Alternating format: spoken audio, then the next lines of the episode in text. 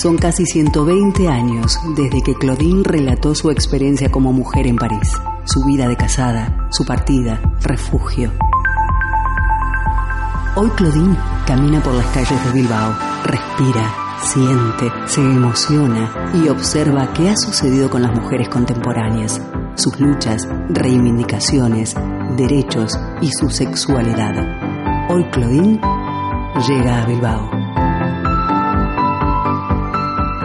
Buenas tardes amigas, buenas tardes compañeras y camaradas de la lucha feminista. Bienvenidas a la revuelta anticapitalista, señoras. Mi nombre es Coletugo y esto es Claudine en Bilbao, tu programa de radio feminista.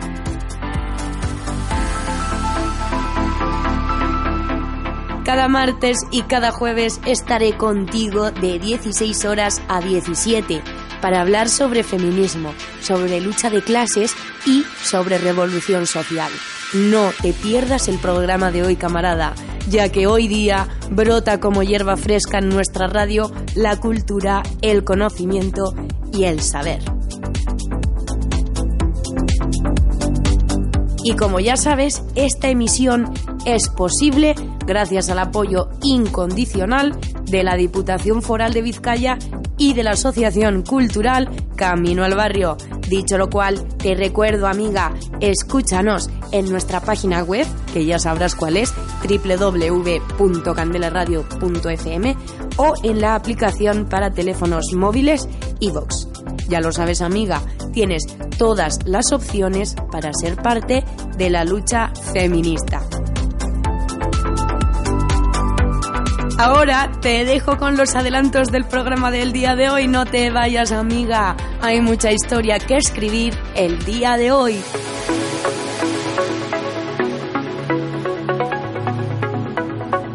De espacio en espacio, de calle en calle, de realidad en realidad.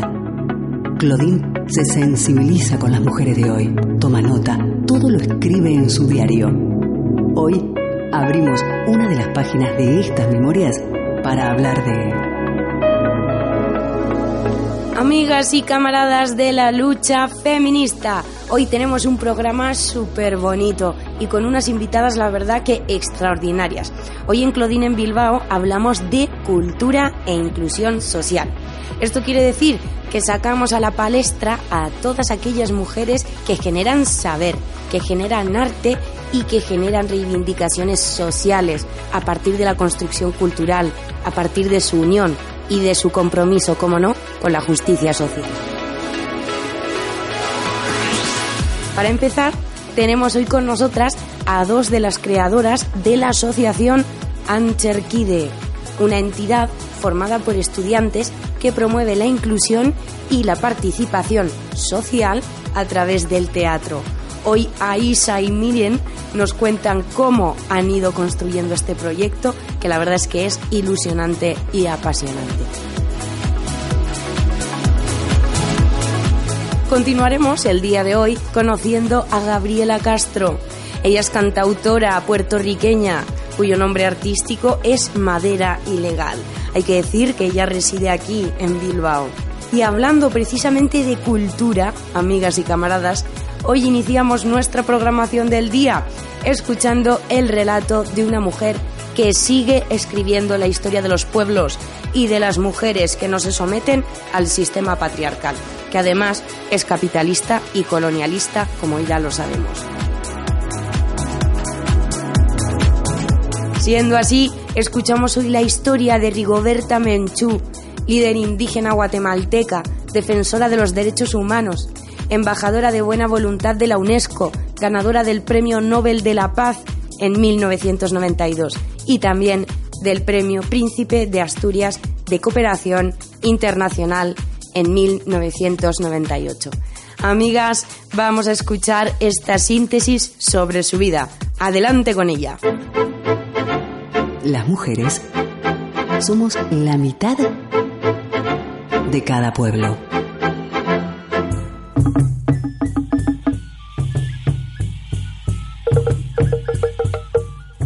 Rigoberta Menchú Tum nació en una numerosa familia campesina de la etnia mayaquiche. cuyos ancestros forjaron entre el siglo III y XV la esplendorosa civilización maya en Guatemala. A los cinco años empezó a trabajar junto a sus padres en las grandes fincas de las poderosas familias tradicionales del país y posteriormente en la adolescencia trabajó durante dos años en la capital guatemalteca como empleada doméstica.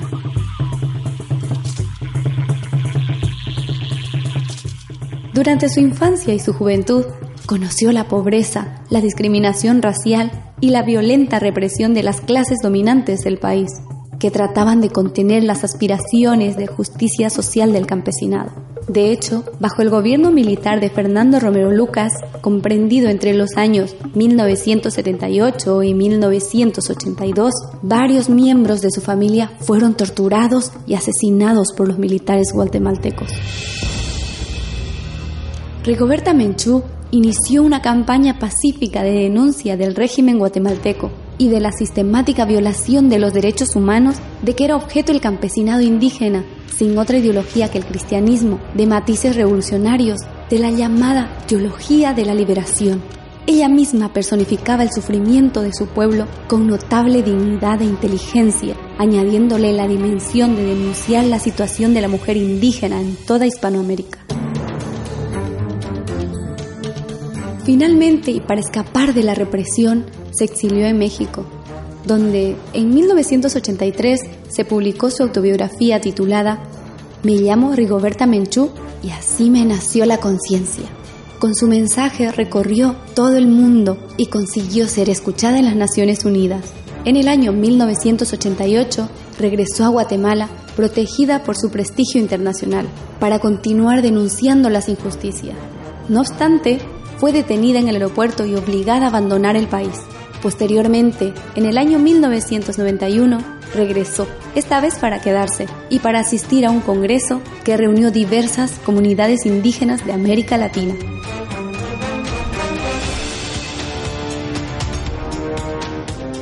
Con el respaldo de Desmond Tutu, Adolfo Pérez Esquivel y otras personalidades latinoamericanas, que apoyaron su candidatura, la labor de Rigoberta Menchú fue reconocida con el Premio Nobel de la Paz en 1992, coincidiendo a la vez con los actos oficiales del quinto centenario de la conquista de América, celebraciones a la que Rigoberta se había opuesto por ignorar las dimensiones trágicas que tuvo para los pueblos indígenas americanos.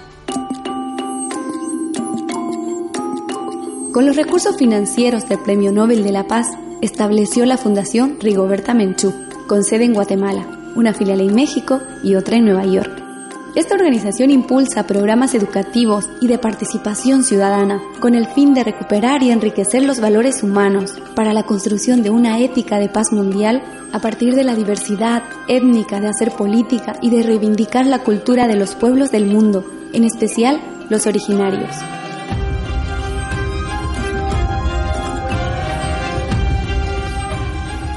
En el 2007, Rigoberta se postuló a la presidencia de Guatemala. Logró apoyos suficientes para oficializar su partido, WINAC, y volvió a lanzarse en las elecciones de 2011. A pesar de no haber ganado en ninguna de las dos ocasiones, su postulación marca un hito importante en la participación política femenina e indígena en Guatemala y en todo el continente.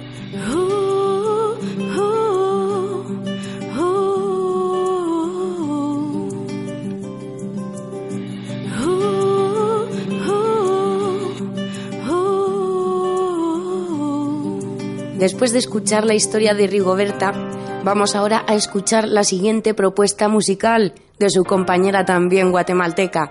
Ella es muy conocida ya en Claudine en Bilbao, te la hemos puesto varias veces. Disfruta con esta canción de Rebecca Lane, que se titula Mujer Lunar. Ni Dios, ni patria, ni marido, ni partido, así es como nací, así es como he vivido, desde que mamá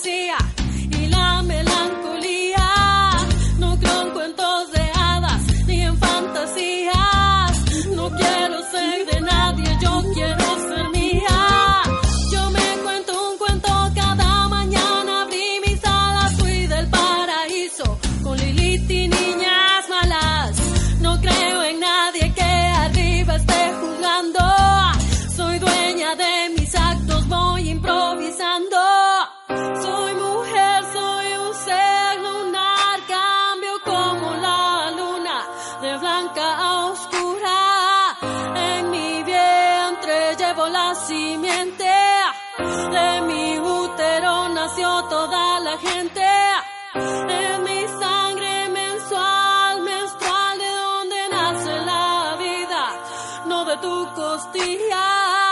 No vine al mundo para hacerte feliz, ni que tus golpes me dejen cicatriz.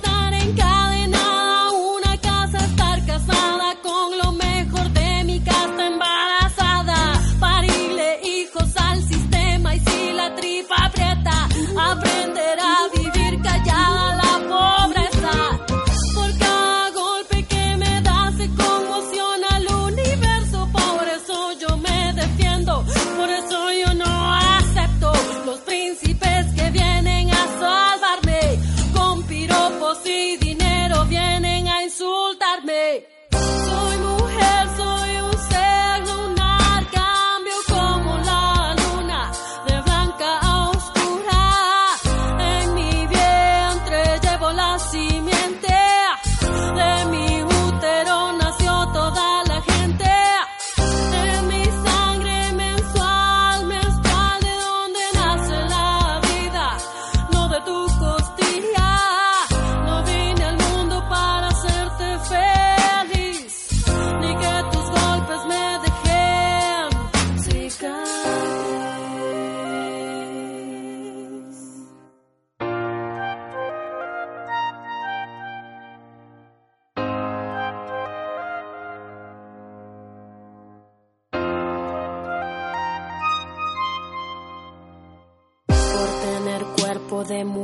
Me creen tierna, pero me dicen perra si en la calle enseño pierna.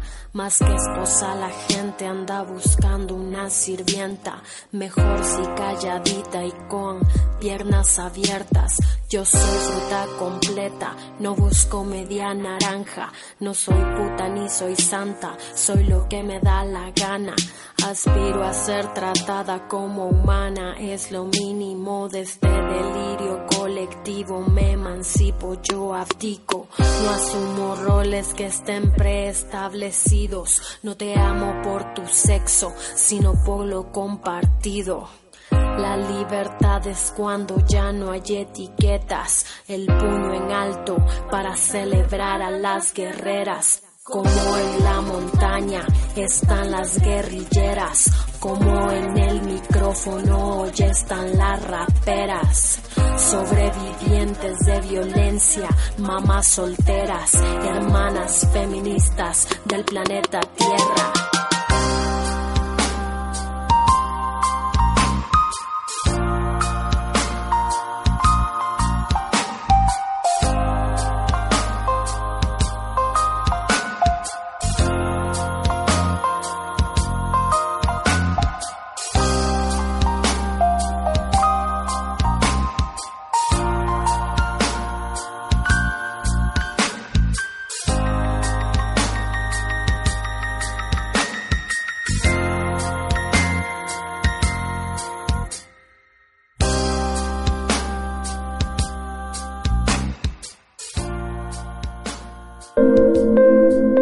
Desigualdades que afectan a las mujeres de hoy, la violencia machista, el Estado y la actitud de la ciudadanía ante esta realidad. Claudine suspira, reflexiona, dice...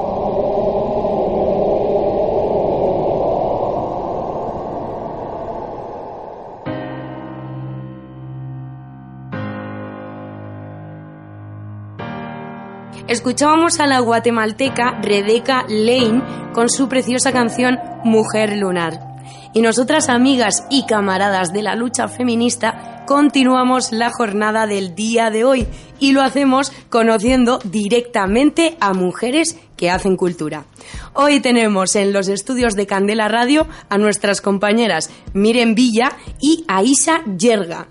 Ambas son dos de las personas que conforman la organización Ancherquide, entidad que promueve a través del teatro la participación y la sensibilización social. Pero bueno, para contárnoslo lo mejor, hoy charlamos con dos de sus creadoras. Ellas son Miren Villa, bienvenida compañera. Hola, muchas gracias Colette. Y Aisa Yerga, bienvenida amiga. Hola, buenas. Compañeras, contadnos de vuestra mano. ¿Qué es la Asociación Ancherquide? Aisa, empezamos contigo. Bueno, eh, para nosotros básicamente, en primer lugar, ha sido como nuestra creación, nuestro bebé, es a veces como lo hacemos referencia, pero en realidad lo que es es eh, un grupo de jóvenes, ya ex estudiantes en realidad, en su mayoría, que nos reunimos e intentamos participar en proyectos o guiar, guiar proyectos pensando un poco en la inclusión social, en la participación social y en intentar ayudar o trabajar distintas temáticas sociales. Sí, es una manera de utilizar el teatro, el arte al, que estamos acostumbradas, Aisa y yo, para abordar pues lo, distinto, lo diverso y todo lo que, lo que nos rodea a, a todas las personas.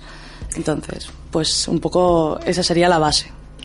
Oye, miren, ¿y cómo surge Ancherquide? Nos ha comentado Aisa que era un grupo de estudiantes, pero ¿cómo concretamente, dónde surge este proyecto que ahora es una entidad?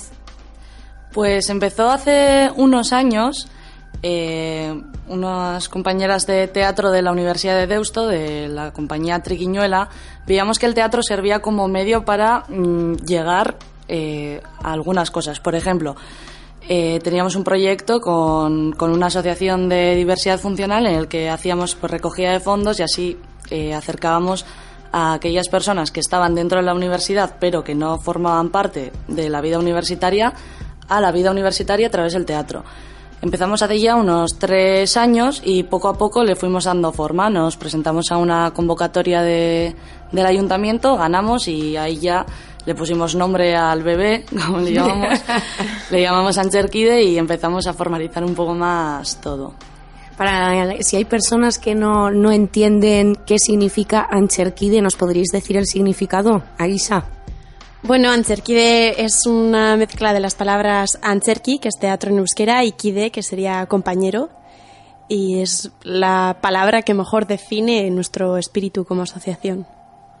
Y contadme, hablando del espíritu de la asociación, Aisa, ya que ha sacado el tema, ¿cuál es el compromiso con la justicia social que tiene Ancherquide?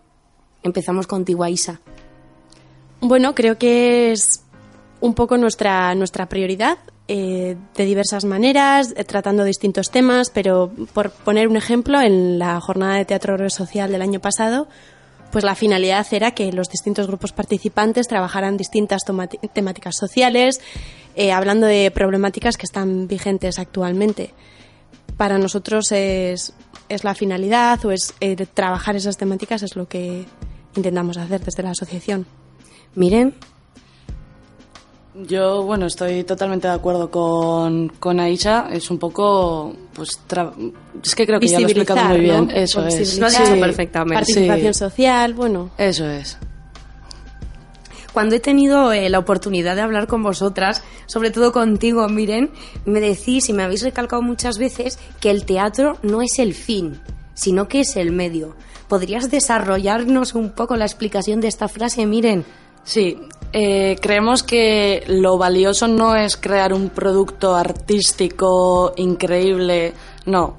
El medio es porque mediante el arte se habla de cosas que igual en nuestro día a día no tenemos opción a, a decir. Nosotras cuando nos subimos a un escenario tenemos voz en ese sitio en el que se nos escucha y podemos manifestar todas las problemáticas, todo lo que nos, lo que nos atraviesa pero en nuestro día a día a lo mejor no contamos con esos espacios en los que podamos manifestar todo eso. Entonces, por eso creemos que es el medio. No nos importa lo, estético, lo artístico, nos importa poder contar, poder decir. Em, chicas, y hablando de feminismo, estamos en un programa de radio feminista. Contadnos, ¿qué papel juega el feminismo en vuestra entidad? Aisa. Bueno, eh, es cierto que en todo momento intentamos tener las gafas moradas puestas y, y verlo todo con la perspectiva de género y ser conscientes es algo que nos parece transversal y que nos parece esencial. Pero también es verdad que por nuestra situación privilegiada de europeas, blancas, de clase media, que se nos pueden escapar muchos matices y que tenemos mucho que aprender de bueno, de nuestras compañeras racializadas, entre otras. Y es algo que, bueno, que nos gustaría evolucionar, avanzar y mejorar. Sabemos que este proyecto, como bien comentabais antes, surge de, estudiantes, pero vosotras ya no seguís siendo estudiantes, como decíais, ¿no? Ninguna de las dos, Aisa, ¿no? No, desde luego. Miren. No, tampoco. Entonces, chicas, entiendo que sois mujeres trabajadoras, ¿no? Ambas, Aisa, Miren, tú también. Sí. Entonces, ¿cómo compagináis vuestra vida personal con este, vuestra vida laboral también, con este bebé que estáis criando? Pues es difícil, eh, porque claro, tienes que compaginar todos tus horarios laborales, que aparte eh, somos tres personas en el equipo y cada cual tiene un horario. Eh, poder compaginar, cuadrar todos los horarios es muy difícil. Siempre acabamos trabajando o cuando acabamos nuestra jornada laboral o, o los fines de semana. Pero bueno, como dicen, la sarna con gusto no pica, así que hacemos contentas, a veces con, con mucho estrés, pero, pero bueno, lo hacemos lo mejor que podemos. Sí que es verdad que se nota mucho porque trabajamos de manera voluntaria. Entonces, mm, tiene que ser en el momento en el que puedas y también en el momento en el que creas que puedes hacerlo bien. Estamos trabajando con algo que realmente nos importa. Es que mm, por eso sale todo el rato la referencia del bebé. Es algo que queremos, que nos importa y que queremos que llegue lejos. Y claro, tenemos que trabajar también cuando tenemos la fuerza suficiente como para sacar adelante a nuestro chiquitino chiquitina. Todavía no sabemos qué es. Aisa, eh, como comentabais antes, sois tres personas las que conformasteis Ancherquide. Bueno, ha pasado mucha gente por Ancherquide, porque al final es verdad que aparte de que trabajamos, intentamos trabajar con otras entidades, asociaciones, también ha habido muchos voluntarios y voluntarias participando con nosotras. Ahora mismo sí, acabamos de, bueno, estamos un poco en proceso de formalización, pero acabamos de formar la asociación Afectos Legales y estamos tres personas incluidas dentro. Pero detrás hay muchísima gente que nos ayuda. Aisa, y cuéntanos, tú nos hablabas antes de que trabajáis con diferentes entidades, organizaciones que están metidas en, el tejido comunitario ¿no? de, Vizcaya, que para promover la inclusión de diferentes perfiles, de diferentes grupos de personas. Aisa, cuéntanos si nos están escuchando organizaciones, personas particulares que quieran colaborar, quieran ser voluntarias, quieran hacer algún donativo o colaborar con vosotras en algún trabajo, en algún evento, ¿cómo pueden hacerlo? ¿Dónde os encontramos? Aisa.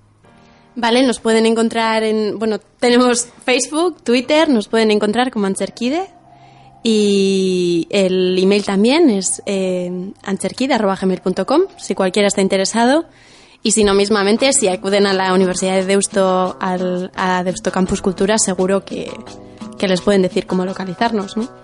Después de esta motiva entrevista amigas y camaradas de la lucha feminista, les invito a escuchar la siguiente propuesta musical. Ella es La Yegros y su canción se titula Viene de mí. Yo no bailo la cumbia, abandono el suelo y me entrego al aire que vas dejando. Yo me convierto en tu deseo.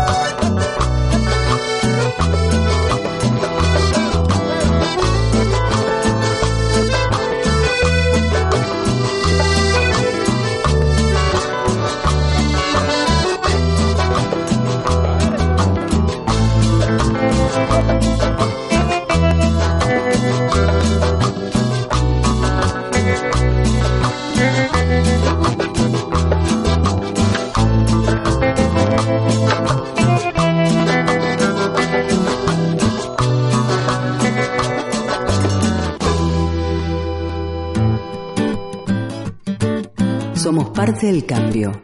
Es imprescindible tomar conciencia de nuestro papel en este presente vital. Debatir, hablar, no estar de acuerdo. Hoy Claudine dialoga con...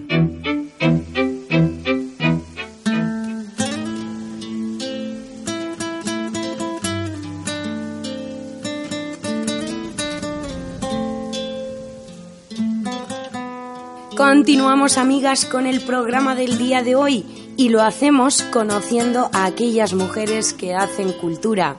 Hoy conocemos amigas a, a Gabriela Castro, cantautora puertorriqueña de Madera Ilegal, una ciudadana que también reside en Bilbao. Bienvenida Gabriela, bienvenida a Candela Radio. Muchísimas gracias, gracias por tenerme aquí. No, compañera, si tú eres parte de esta casa y ya lo sabes. Además, no es la primera vez que estás en Candela Radio, ya has estado Sí. varias veces y en varios programas. Gracias siempre, me llenan de mucha emoción. Y tú a nosotras, compañera. Compañera, lo primero, estamos hoy recordando y estamos hablando de todas aquellas mujeres que hacéis cultura, que construís conocimiento a partir del arte. Y para empezar, como cantautora, yo quiero preguntarte, ¿cómo decides emprender el camino de la música? ¿Qué es lo que te empuja? Pues mira, desde pequeña yo estoy consciente del talento que tengo, pues siempre cantaba y vengo de una familia donde hay mucho talento musical. En mi adolescencia yo tuve una banda musical con mis amigos de la escuela, donde tocábamos en un sinnúmero de eventos bajo la tutela de nuestro maestro de música de aquel entonces, que se llamaba Javier Grant, que me otorgó mucha experiencia y conocimiento. Pero yo me subestimaba a tal punto de jamás haber contemplado en aquel entonces dedicarme a la música como una forma de vida. Pues por los estereotipos y por, y por los estigmas que crea la sociedad. Pero no fue hasta el 2014, que yo tenía 16 años, que justo me encontraba en una situación económica un poco difícil, con, con la invitación de un amigo mío que se llama Huicho, pues salí a tocar y el objetivo era aliviar la, la carga económica que ya hacía sobre mis padres en aquel momento. Y para mi sorpresa, desde que empecé allí en Puerto Rico, desde ese primer día fue un éxito total e incluso hasta antes de irme a, a Euskadi, que terminé tocando en, en un sinnúmero de, de distintos tipos de eventos. Gaby, háblanos, háblanos de tu música, cuál es tu estilo musical, háblanos de tus letras, de tus reivindicaciones a partir de este arte. Pues mira, cuando estoy acompañada por un cajonero, que ese era mi concepto original, porque ahora mismo aquí en Euskadi me encuentro sola, pues se, se me es más fácil fusionar distintos géneros musicales. Yo me inclino por el folclore latinoamericano y también por el género alternativo, el folk, rock, bossa nova. Pero como te dije, mi concepto es fusionarlos. Mis últimas composiciones han sido sobre, sobre mi historia personal. He escrito como un EP de, de, cuentos de mi vida, desde el amor, desde mi deseo de viajar, de conocer el mundo, de mi llegada a Euskadi, mi proceso de adaptación, los regalos de la vida que he recibido estando aquí, hasta mis recaídas emocionales por mi proceso de adaptación, pero también he escrito canciones de, lucha. Eh, una de ellas fue ahora en verano para para las protestas para la renuncia del gobernador de Puerto Rico. Siempre, la, música para mí es mi herramienta, pero mis letras son, eh, no sé, intento que la gente se identifique con ellas, pero también intento utilizarla como herramienta de lucha. ¿Crees, compañera, que, que la música también hace política? Definitivamente. Es que la música es una herramienta que sirve para todo para todo. Eh, y hay que saber utilizarla, porque creo que se puede, se puede utilizar para cosas grandes, pero también se puede utilizar para, para llevar mensajes malos. Eh, como, como has escuchado posiblemente, la música es un lenguaje universal y realmente es eh, una forma de, de poder entendernos todos. Y, y, pues sí, yo, como te mencioné, el, este verano se descubrió diferentes diferentes movidas raras del gobernador que salieron a la luz por un chat de Telegram y recuerdo que el pueblo decidió salir a la calle para pedirle la renuncia y una de las herramientas principales fue la música. Y yo recuerdo que yo también hice una composición y la puse por internet y mucha gente la compartió. Y yo creo que una de las cosas que más prevaleció y que más llamó la atención fue la música para pedirle que, que renunciara. Así que definitivamente es una herramienta política. Además, también te ha servido para retratar tu experiencia como mujer migrada, si, si no he entendido mal, ¿no? Claro que sí, claro que sí. Gaby, tú que te mueves por el mundo, nos has contado, has estado en Puerto Rico tocando, también aquí en Euskadi, yo te he visto en el Festival Gentes del Mundo. Entonces, Tú con esta experiencia en el mundo del espectáculo quería preguntarte, ¿estamos más cerca de conseguir la paridad en las, en las carteleras culturales, en lo que a música se refiere? Pues es una pregunta muy interesante. Eh, Mira, cuando yo decidí venir para acá, mi, objetivo principal era traer mi música eh, es muy curioso porque la, yo recuerdo mucho mi primera presentación, fue espectacular. Yo tenía mucho miedo de tocar, pero a, cambio de otros lugares donde he tocado, por lo menos aquí en Euskadi, la gente es muy atenta cuando tú tocas música, por lo menos mi experiencia. Son muy atentos, te miran, eh, disfrutan lo, lo, que estás este, presentando. Pero eh, creo que en Euskadi la salida para los artistas es bien difícil. En Puerto Rico hay música por todos lados. Tú puedes encontrar música en directo prácticamente todos los días en un sinnúmero de, lugares. Pero aquí no, aquí como hace falta eh, llevar no sé, la, cultura de, escuchar música en directo hace, hace falta como exponerla más. Y sobre, sobre mi, historia personal, eh, sobre la paridad en las carteras culturales, pues yo te puedo decir que para mí ha sido un poco difícil no por, por la acogida de la gente, sino por mi situación personal, que es la de, la de mi proceso de regularización aquí en, el, en, España. Porque, porque para tú poder tocar en directo y para tocar en ciertos lugares tienes que estar de alta autónomo y son cosas que yo todavía no he logrado concluir. Así que yo por mi parte no puedo decirte eh, cómo me siento y si me siento cerca de, de, una, de la paridad, porque la realidad es que no he podido trabajar la música este año como, como quisiera. Es decir, ahora mismo tú no puedes vivir de la música, ¿no, compañera? No, ahora mismo no. Ahora mismo es que es que es muy difícil. Compañera, si, si el público quiere ponerse en contacto contigo, conocer tu música, seguir disfrutando de, de, todas esas propuestas musicales que tú vas compartiendo, ¿cómo pueden hacerlo? ¿Dónde te podemos encontrar? ¿En qué redes sociales? Pues me encantaría que lo hicieran. Me pueden conseguir por Facebook como Madera Ilegal. Y en Instagram me pueden conseguir como madera barra baja ilegal. Y mi correo electrónico madera.ilegal.gmail.com Ahí queda dicho, compañera, la información para contactar con Madera Ilegal. Para finalizar, compañera, desde, punto desde tu punto de vista, como mujer joven, también mujer que de alguna forma pues has migrado, estás iniciándote en una nueva tierra con, con lo que te gusta hacer a ti, ¿cómo crees que podemos seguir luchando contra el sistema patriarcal? ¿Por dónde crees que tenemos que ir caminando?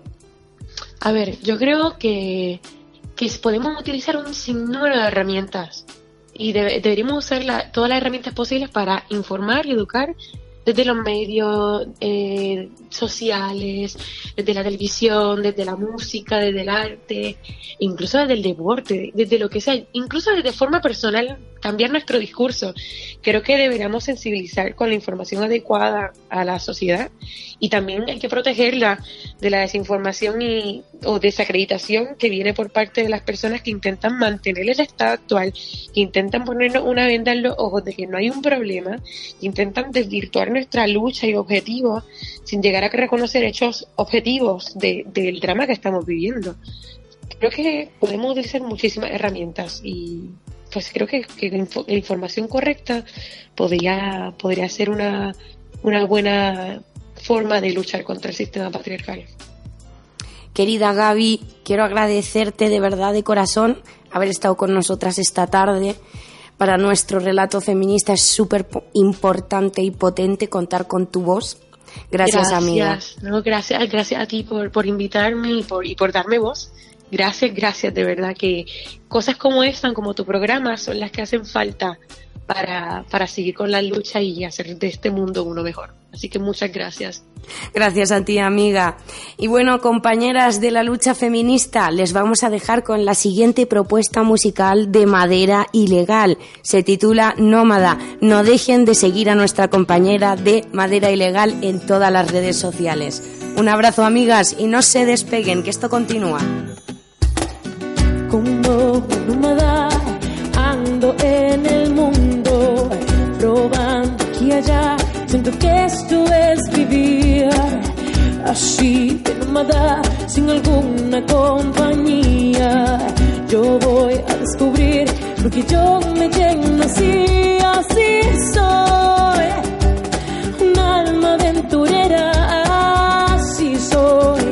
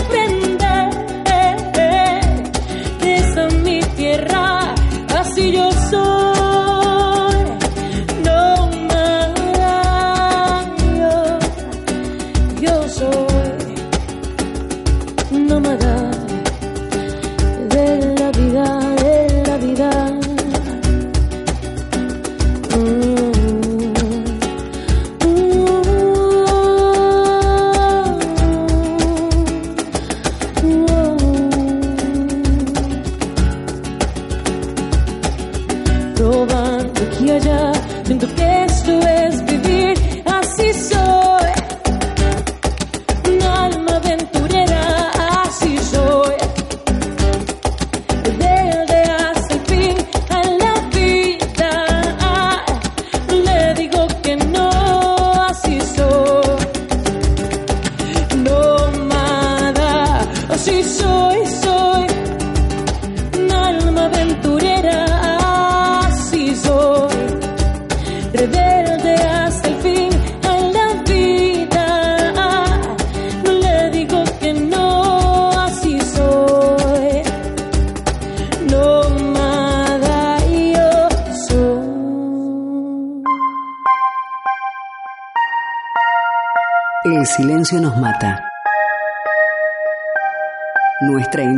aumenta la cifra de mujeres silenciadas.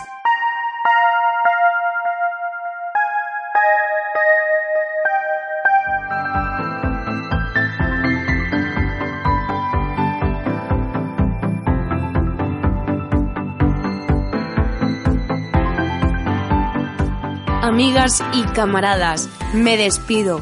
Un día más hemos estado con mujeres que tienen mucho que decir con mujeres que siguen día a día su lucha contra el capitalismo y que plantan cara al patriarcado con su música y con sus acciones comunitarias.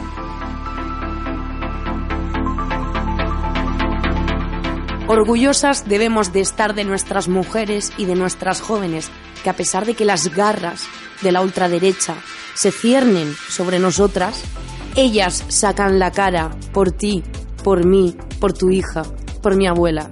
Estas son las mujeres que le ponen cara a Bilbao, a Euskadi y al mundo entero. Estamos detrás vuestro, amigas. Solo estamos esperando la señal. Gracias, amigas. Gracias, camaradas. Me despido. Salud y República.